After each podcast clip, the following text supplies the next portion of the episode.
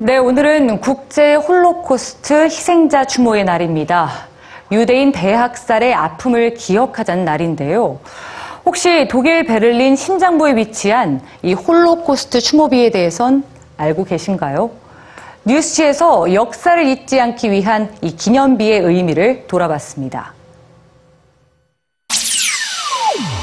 독일 베를린 최고 중심지에 낯선 조각물들이 늘어서 있습니다.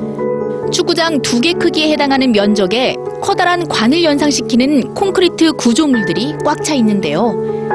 2,711개나 되는 이 비석들은 살해당한 유럽의 유대인들을 위한 기념비로 독일이 세운 일종의 자기반성적 추모비입니다.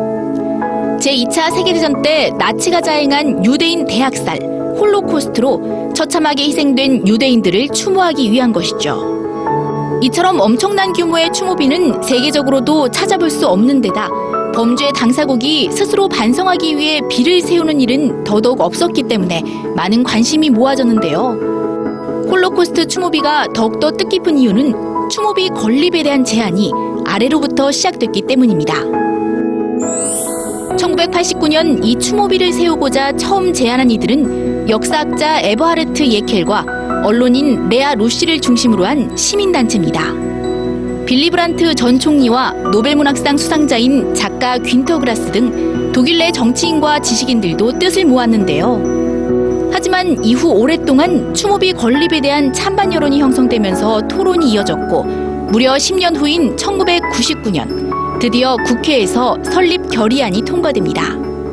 다시는 똑같은 사건이 반복되지 않도록 경고의 메시지를 담을 것, 예술적으로 표현할 것. 추모비는 이런 내용과 형식을 갖춰야 한다는 합의가 이뤄졌고 디자인 공모를 통해 유대인 출신 미국 건축가 피터 아이젠만의 디자인이 선정됐습니다. 그리고 2005년 세상에 공개된 추모비는 유대인 학살 경고비, 참회비 등 다양한 이름으로 불리며 오늘날 독일의 역사 인식이 긍정적으로 평가받는 계기를 제공하고 있습니다. 살아있는 교과서라는 극찬과 함께 홀로코스트 추모비는 지난해 가장 많은 관광객들이 다녀간 명소로 꼽히고 있죠. 하지만 최근 이 추모비가 무용지물이 돼간다는 의견이 제기되고 있습니다. 마치 놀이터처럼 그 위를 뛰어다니며 장난치는 아이들. 추모비에 담긴 의미는 상관없다는 듯 그 속에서 화보를 찍는 모델들의 모습을 자주 접할 수 있는데요. 엄숙하게 다가와야 할 추모비가 이제 더 이상 고통을 떠올리지 못할 만큼 익숙한 구조물이 됐다는 겁니다. 가장 큰 원인으로는 홀로코스트 추모비에 희생자에 대한 정보나 설명이 기록돼 있지 않다는 점이 지적되고 있습니다. 하지만 추모비를 디자인한 피터 아이젠만은 이 비석들 사이에서 수많은 희생자들의 절규를 들을 수 있다고 반론을 제기했죠. 이름은 쓰여 있지 않지만 우리가 추악한 역사를 기억하는 한 추모비는 여전히 불편한 존재인 겁니다.